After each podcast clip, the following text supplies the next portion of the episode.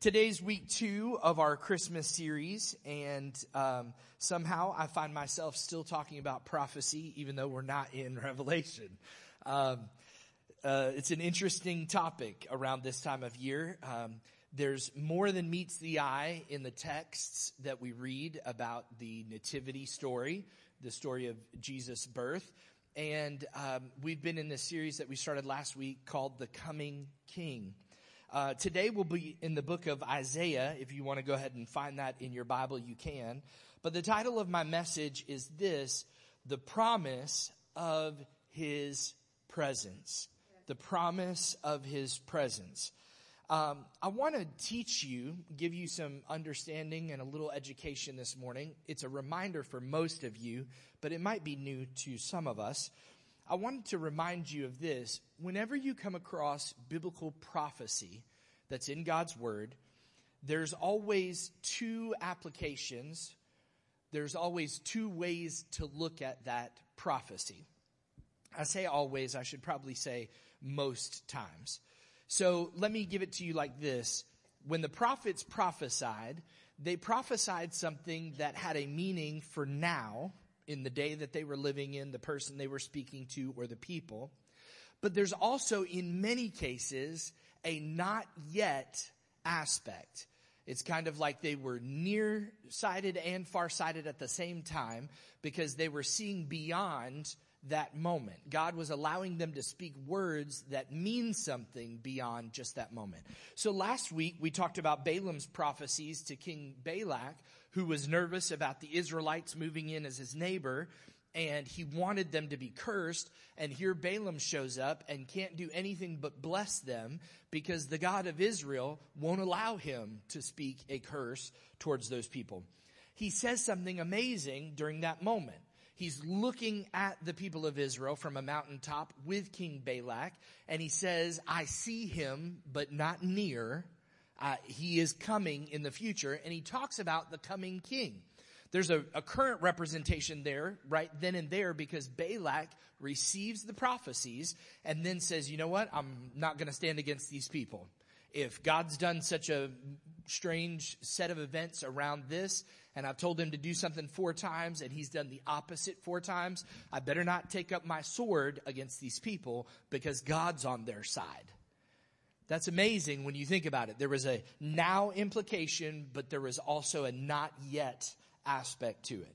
So I think it's important for us to realize, even when we read in Isaiah today, there would be an immediate um, playing out of some of the details of Isaiah's prophecy, but there's also something further in the future from Isaiah, which is now our past, but by God, it is in our future as well. The king is coming. He did not just arrive he is no longer a babe or a baby. He has come. He has left. He, he did his job. He committed to us his life. And now he is soon to return again. So I think it's important that we understand as we grow in our faith, um, this is something that might help you when you're talking to somebody who believes in some other God or some other religion, you ought to know this. There are no prophecies that have ever alerted the world to the birth of Muhammad, the prophet from Islam. Not a single one. Not in their Islamic prophecies or things that they said were prophesied. There's not a single one. The leader of Mormonism, the founder of Mormonism, Joseph Smith, there were no prophecies about him coming, his birth his life, the details of his life, about Charles Russell, who's the Jehovah's Witness. Now, I'm mentioning these things, and today's not a day to talk about cults and other religions, but Mormons and Jehovah's Witness are not true believers in the same Jesus you and I understand and know from Scripture. That's important for you to realize that. But there are no prophecies given even about the founder of Buddhism. So no other founder of any other religion has this that they can hold as a banner and say, over hundreds of years, there were repeated things spoken in a divine way to help highlight a detail, a detailed event that would come in the future.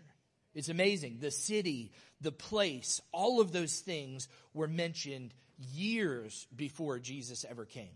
So, I think that alone should cement your faith in the God of the Bible. Amen. That is one of the anchors to which we hold. So many prophecies were perfectly fulfilled by the birth, the life, and the death of Jesus. And these were not lucky guesses made by a prophet named Isaiah or made by some guy named uh, Balaam. It's not just that those things occurred by just sheer luck. It's that God divinely spoke through men and women of old in order to lead the people to have hope and to recognize there is a hope on the horizon. I think that's still important for you and I today. Conservatively speaking, there are over, there are at least, at least 300 prophecies that Jesus fulfilled in his birth, life, and death from the Old Testament. That's a conservative number. I found one scholar that pinpointed, listen to me, 574 occurrences in the Old Testament that point to, describe, or reference the Messiah. This, the book you hold in your hand, I will not use the word magic, but it has supernatural origin and it has supernatural power in your life today. If God cared that much to arrange that many details in that many people's lives, then don't sit and sulk in prayer, believing a lie that God has left you and doesn't care. Amen? He does. He's on the throne and he's coming back. Amen? This is good news for you and I. But I think at, you, at Christmas time, you and I get caught up in all this busyness. Um, I remember being a kid and uh, just waiting for the day. I mean, how many of you remember childhood Christmas? Just raise your hand. Most of us not old enough or senile enough yet to have forgotten the details, right? I remember. I remember dying to wake up. I remember staying up late because I was trying to hear my dad tinker out in the garage as he's building something and I knew it wasn't Santa anymore and that kind of thing. I, I remember with anticipation. I remember being the bad rebellious child that my mom left at a certain age. She still thinks I'm good. um, but at a certain age, my brother and I went through every closet in that house during Christmas. And we took a little blade and we sliced tape and we, don't listen to this, okay? We, we peeked in boxes. We, we did naughty things and we should have been on the naughty list. But I remember the anticipation of what that felt like. And I think uh, one of the things that really perturbed me is a good way to put this, angered me, was all of that led up to Christmas morning where we would have a breakfast. I would be scarfing down my food like a soldier at war, okay? We are ready. Okay, let's do it. And then we'd sit on the couch and my dad would, the slowest he's ever spoken in his life, would say, now it's time for us to read the Christmas story. Ah, come on, dad, we know the story. Like, okay, we've been at this for a while now. Okay. We've gone to church every Sunday in December. We've gone to these other events. We know the details. Let's get to the good stuff. But my dad recognized something which I now practice with my children and they love me for it. And that is this. Christmas isn't about what you get or what you give. It is truly about what we have received.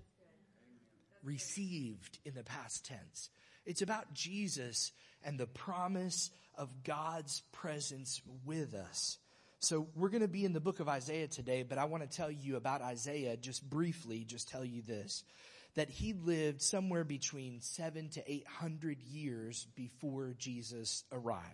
So you should know that ahead of time because God was doing something incredible in Isaiah's day that would help bring some light to what would occur at the birth of Jesus. Um, go with me to Isaiah chapter 7, and we'll be in uh, chapter 7 just for one verse today. Um, I want you to recognize, though, I, I don't want you to think your pastor is taking these verses out of context. They are proven historically to be messianic prophecies. Uh, there's more detail in the whole chapter of Isaiah chapter 7, and you should read chapter 6, 7, uh, 6 through 11, really. And there's a bunch of little nuggets there that lead to other things. It's not just for Isaiah's day. But I'll read this one verse today, which you might be familiar with. In verse 14 of chapter 7, it says this The Lord Himself will give you a sign. I want you to understand Isaiah is talking. He's had an audience with the king.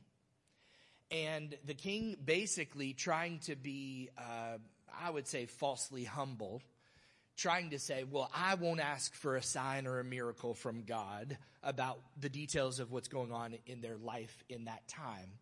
And then Isaiah pops in with this statement and says, if you won't ask for a sign, I will give you a sign, God says. And he says this, behold, the virgin shall conceive and bear a son, and you shall call his name Emmanuel in many of the versions of the Bible, there might be a parenthetical statement that says, Emmanuel means God with us. Truly, God residing with us. So then, fast forward 700 or so years to the life of Matthew, a follower of Jesus, and he somehow connects this moment in Isaiah's prophecy to the birth of Jesus. Look at Matthew chapter 1, verse 22 and 23. It says this, all this took place to fulfill, to fulfill what the Lord had spoken by the prophet. When God speaks something, he intends it to happen. Amen? When he says, when he gives a promise in the word of God, whether it was for them then or for us now, and we take it for both, uh, we need to understand God is not a liar. He does not go back on his word. I apologize to a tiny child this last week because I made a promise to her. She's not related to me. And I made a promise and I said, I promise you next time you see me, I will have, and then I, I showed up and I didn't have. I had to apologize. I consider myself a good guy most days, but I went back on my word. All of us have fallen short.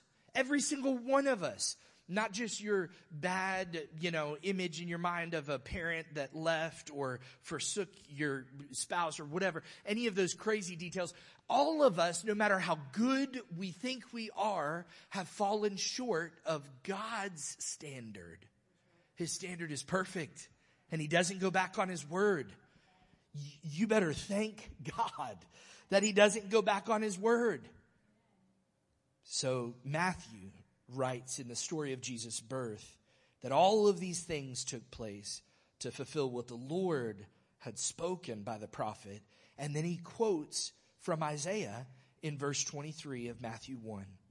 Behold, the virgin shall conceive and bear a son, and they shall call his name Emmanuel. This is significant. This is more than you can even imagine in the Old Testament, you need to understand that God visited people at special times, at special places, and only special people.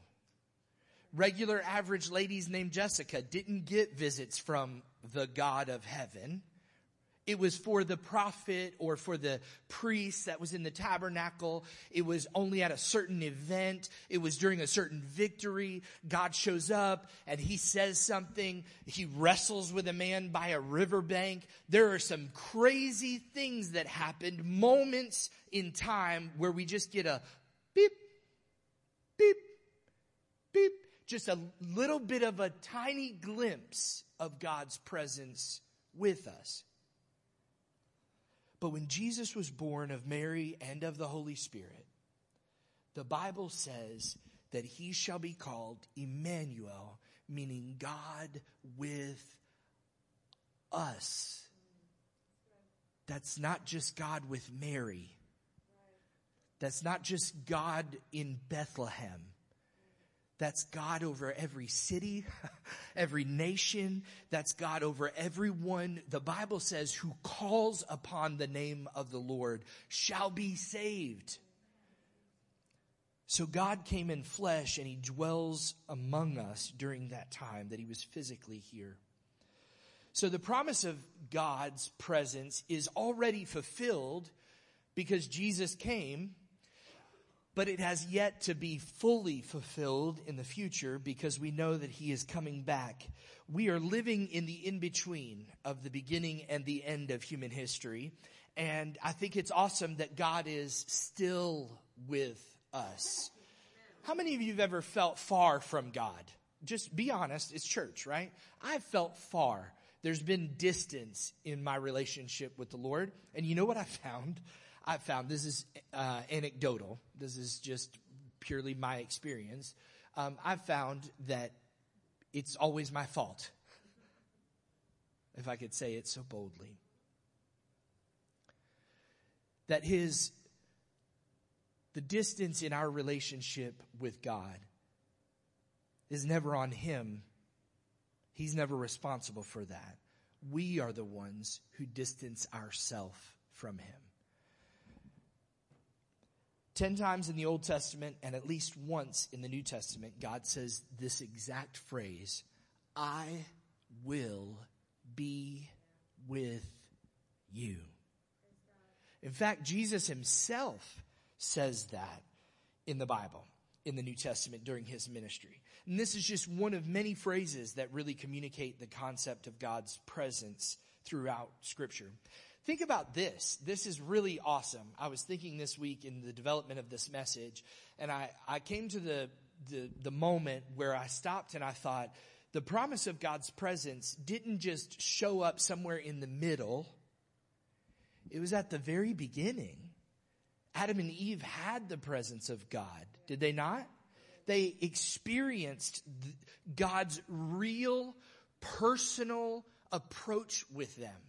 And then fast forward and we just finished the book of Revelation and you recognize in Revelation chapter 21, his presence is with his people like it has never been before in a real and a physical way.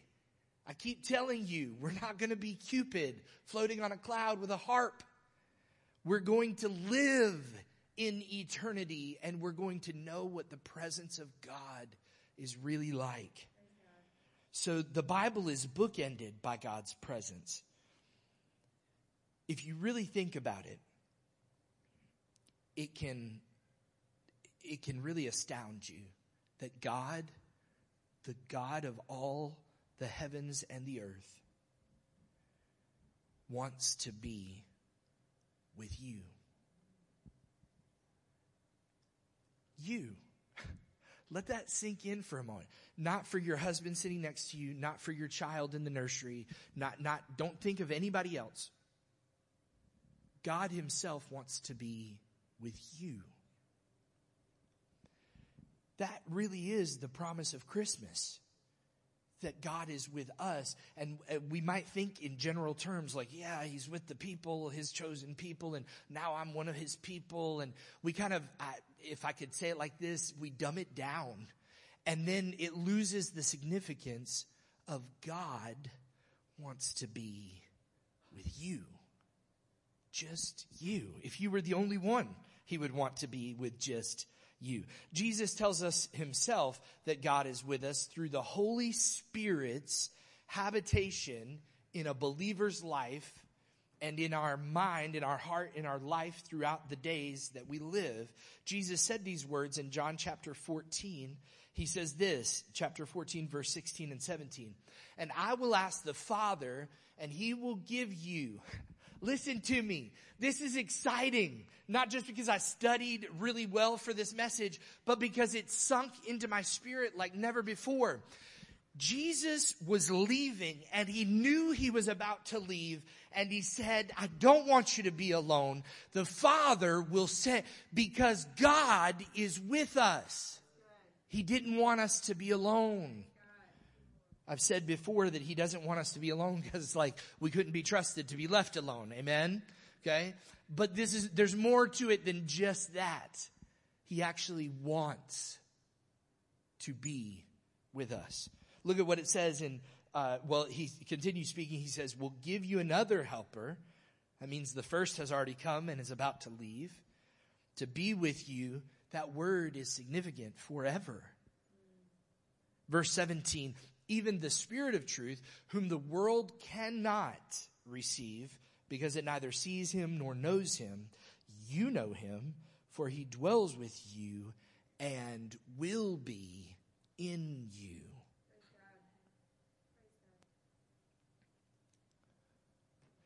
Another comforter,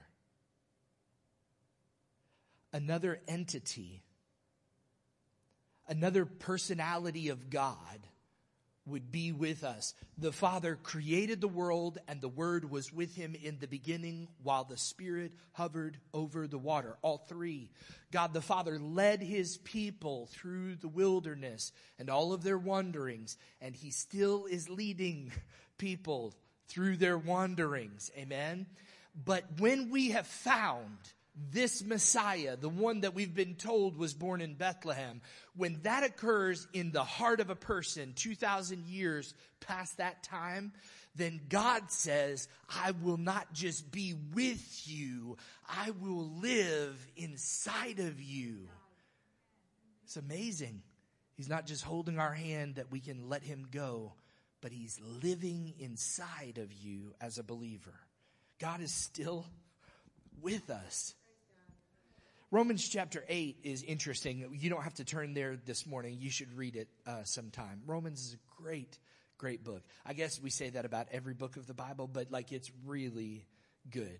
It's good for new believers, people that are interested in faith, because Paul talks to the church at Rome, to those believers, and he really lines or lays out the case for how we should walk and follow Jesus. In Romans chapter 8, he says something significant. You've probably heard this phrase before. Nothing can separate us from the love of God.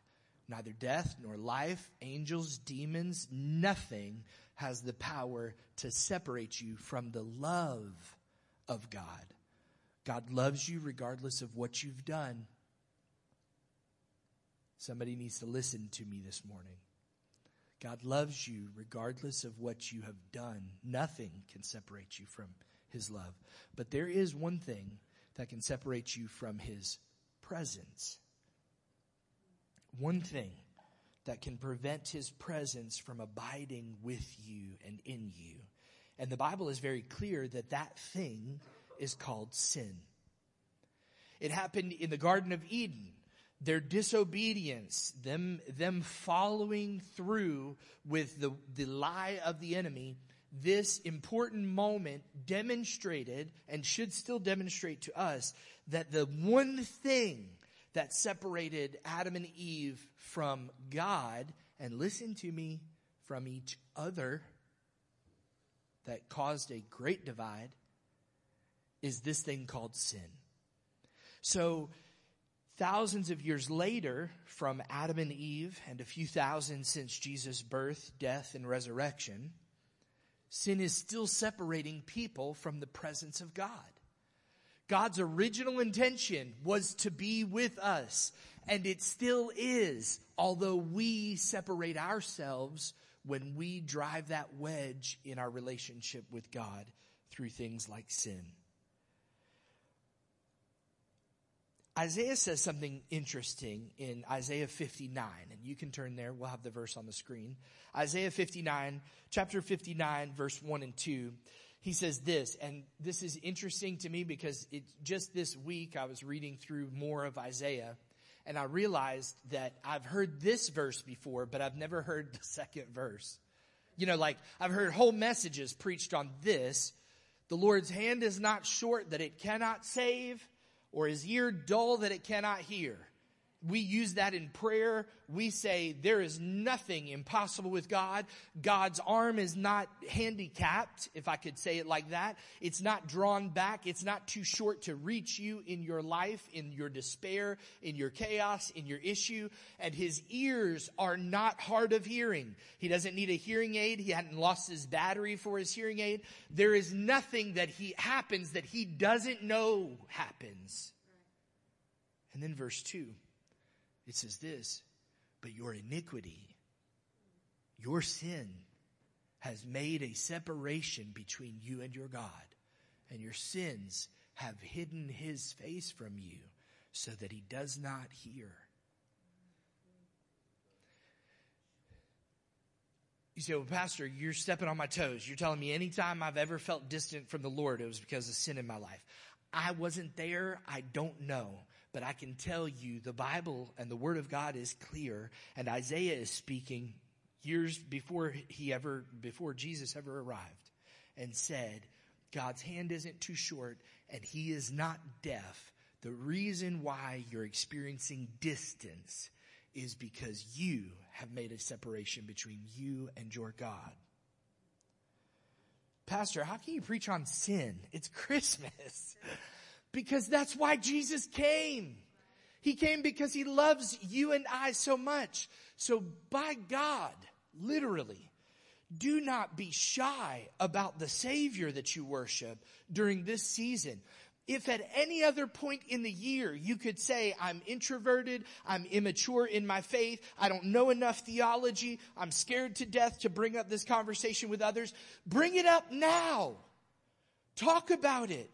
Be like my crazy dad who made me read the Christmas story and made me read the Christmas story. And there was one Christmas, I read it in Matthew and then he's, we're thinking it's Christmas presents time. And then he says to my brother, why don't you read Mark's version or Luke's version? And we're like, oh my goodness, is going to take all day.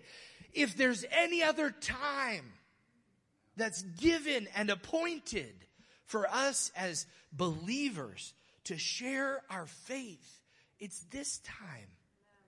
And every year we're afforded with this opportunity to tell people that there's hope on the horizon. That there's a God who loves you enough that he sent his only begotten son in order to live on this planet. And really, when you think about it, no other religion espouses that belief either. You've got to please their God. You've got to work, work, work. You've got to do all of these things to earn. In fact, when my parents served as missionaries in India, I remember hearing stories about how these uh, underprivileged and poor mothers would be pregnant and they'd have their children and they would take their own milk that deservingly should have went to their child and went down to the street temple and poured it out before a deity, before a statue and their own children starved because they were trying to appease a God. You don't serve that kind of God. This is good news. Amen. It's great news. It's great news that God is with us and more than that, that he is with you, you and I individually. So the only way that we uh, experience the separation from the presence of God is based on scriptural evidence is because of our iniquity that builds or uh, drives a wedge, builds a large abyss, a divide between us and God. But God in himself, in his goodness, in his righteousness, in his love, in his mercy towards you, sent the one thing that would be able to bridge that gap and bring us back to his presence, and that was his son. So we should strive, I think, you and I as believers. And I pray that everybody here is a believer. If you're not, today is the day that you can become a believer because there is a hope that is for your soul that doesn't determine, that isn't based on your circumstances or the world around you. It's a hope that can be an anchor for you regardless of what happens in this life because God loves you so much. He wants you as His own. But it's not just on special occasions like Christmas. that we should think about the presence of God or strive to enter into his presence.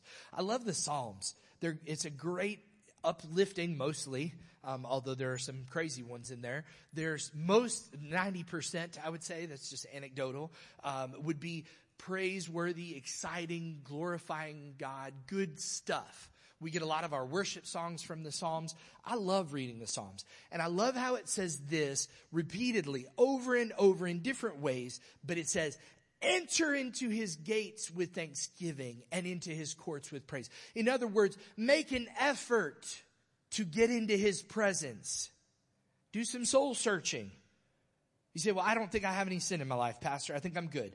Well, you might. if you just give yourself a second and close your eyes and think about what happened last week, you might. There might be something. And so when we are to come into God's presence, I thought about it this morning. I don't know if y'all had a house that went out of power today.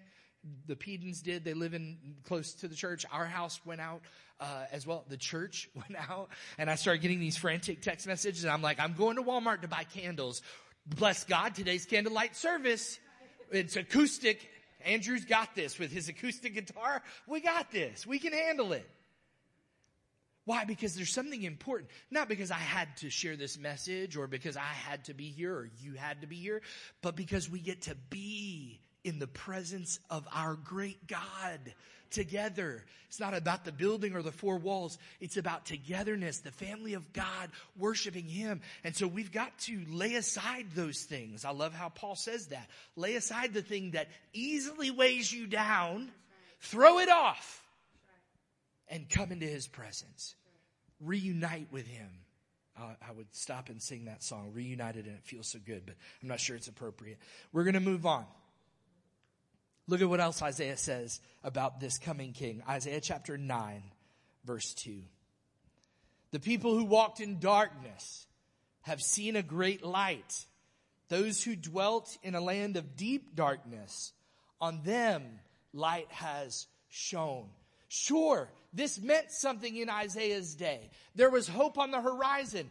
The exile would be over. God would bring his people back to their place, to their home. There was something significant then and there.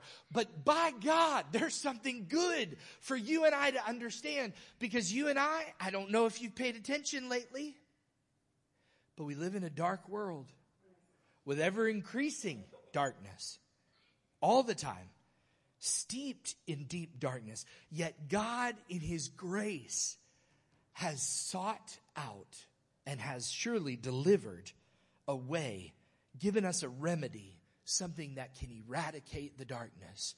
And that's the light of his own son. Jesus' words in the New Testament during his ministry, I am the light of the world.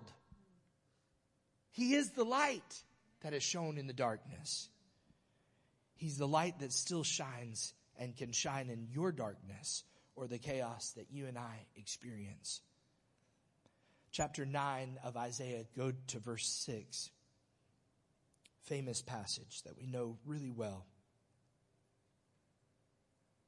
Verse 6 and 7, it says this For unto us a child is born, to us a son has been given and the government shall be on his shoulders or upon his shoulders, and his name shall be called Wonderful Counselor, Mighty God, Everlasting Father, Prince of Peace. This might sound really elementary and super simple to your, to your mind this morning, but let me just say this. My wife teaches. She's a teacher. We've got other teachers in this room. I don't remember much from school, but I can tell you that proper nouns get a capital, right? That's, I mean, they're capitalized, right? So in the original text, this is what's really amazing. This isn't somebody in a room with a bunch of Bible nerds in the 60s, in the 1960s that decided we should go back through here and put capital W because this obviously is about God. No, the original text is actual proper names that involve God himself. And it says that God will be a son. This would, this would have rattled the cage and rattled the mind of those who lived in Isaiah's day, saying, What are you talking about? For unto us a child is born, and the government's going to be on his shoulders, and he's going to be called these proper titles. What? How is it possible that he's a, y'all aren't paying attention. How is it possible that he's a son and a father in the same verse? What? What has happened? It would have been something that caused them to dive deep into understanding that our great God is a wonderful counselor, a mighty God, an everlasting Father, and the Prince of Peace. Look at verse 7. It says this of the increase of his government and of peace, there will be no end. If I could paraphrase that by God's grace, his kingdom keeps expanding and there's no stopping it. On the throne of David and over his kingdom to establish it and to uphold it with justice and with righteousness from this time forth and forevermore. And it closes by saying, the zeal of the Lord of hosts will do this. That means God's excited about accomplishing this work that he set out to do. So who can be called a wonderful counselor if their presence isn't experienced by the one who's receiving the counsel? Who can be considered a mighty God? Only a God who could destroy all enemies, amen, and rescue his people at the same time. What divine being could be called everlasting father using, listen, if you read the Bible too fast because you're late for work, you don't have time to digest it. I don't know if you've ever had, anybody ever had heartburn in here? Come on, raise your hand. It's like that weird, like the Italians in New Jersey call it agita. Okay. I got agita from all that sauce I ate. That's what they would say, talking about tomatoes and the acidity of it. Listen to me. If you don't take time to digest the word of God, then you'll miss major impactful things. We pray, when we pray, we say, Heavenly Father, we know God to be a father. But I want you to think about this specific phrase everlasting Father, demonstrating a familial term that you belong to me. I belong to you. There's no separation. Father, our heavenly Father. This undoubtedly communicates His presence and our belonging in it. What royal son can be named the Prince of Peace, except for the one who could calm a physical, literal storm, and the same one who not only walked on water, but can calm the chaos in each of our lives thousands of years later after he died and left. This is incredible. This is our coming King. The promise of Christmas is the promise of his presence. He wants to be with you. If you're here today and he hasn't yet joined you, he wants to be in you. And all we have to do is reach out. We need to take a moment and confess our sins, confront those things, and stand before a holy God just at a place of vulnerability and say, God, I need you. When we do that and we confess our love for Him, then we recognize all of a sudden His presence just fills our life. I've talked to some people who reference the presence of God in their life regularly. And I've, I've always found it interesting that they find God in the strangest of places and in the weirdest of circumstances. But it's because they acknowledge that God is with them. He's with you in the car. He's with you at the job. He's with you in the moments of temptation. He's with you with the strife that you face and the chaos that you've endured. He's with you and he wants to remain with you. Amen. The only thing preventing God's presence in our day to day life is us. So I want to challenge you two two different things I want to challenge you today. I'll give an invitation in just a moment for those who are not yet believers to become believers. But for the majority of us in the room who are believers, I want to give this two pronged approach. This, this thought of cleansing our heart, doing some soul searching, and saying, God, I've put something in between you and I. I have. So take a moment, and if you're a believer, the Holy Spirit resides in you. He will help you. You say, Pastor, I don't know what sin, but I do feel some distance. All you have to do is say, Holy Spirit, reveal to me the area of my life that God's not happy with. You think God would reject that prayer? No. He wants you whole. He wants your spirit healthy. He wants you following after Him. So take that moment today and say, God, if there's something between you and I, I want to make it right. I want to get to the place where I am experiencing your presence. Secondarily, as a believer, I think that we should make a commitment today. Maybe you say, Pastor, you know what? I did that on the way to church. Jesus and I are good. Where I'm in his presence today like never before. This is wonderful. If that's you as a believer, awesome. I'm excited that that's your answer. But secondarily, I think we need to commit to him to say, God, I will do everything in my power to experience your presence in my life. And who knows, God might ask you to do something that's uncomfortable. He, he might ask you to speak and you're not a speaker. He might ask you to share and you're not a sharer. He might ask you to get rid of something in your life. Who knows what the Holy Spirit might speak to you, but be open. Holy Spirit, I'm overwhelmed at the fact that you are with us. Not only was the Father with the people in the Old Testament at different times, and Jesus came, the only begotten Son, to be with us, but now, Father, you've allowed your Spirit to be with us. Thank you for the promise of your presence, God. Help each one of us today as we commit ourselves to pursue that in Jesus' name. You were the Word in the beginning, one with God the Lord Most High.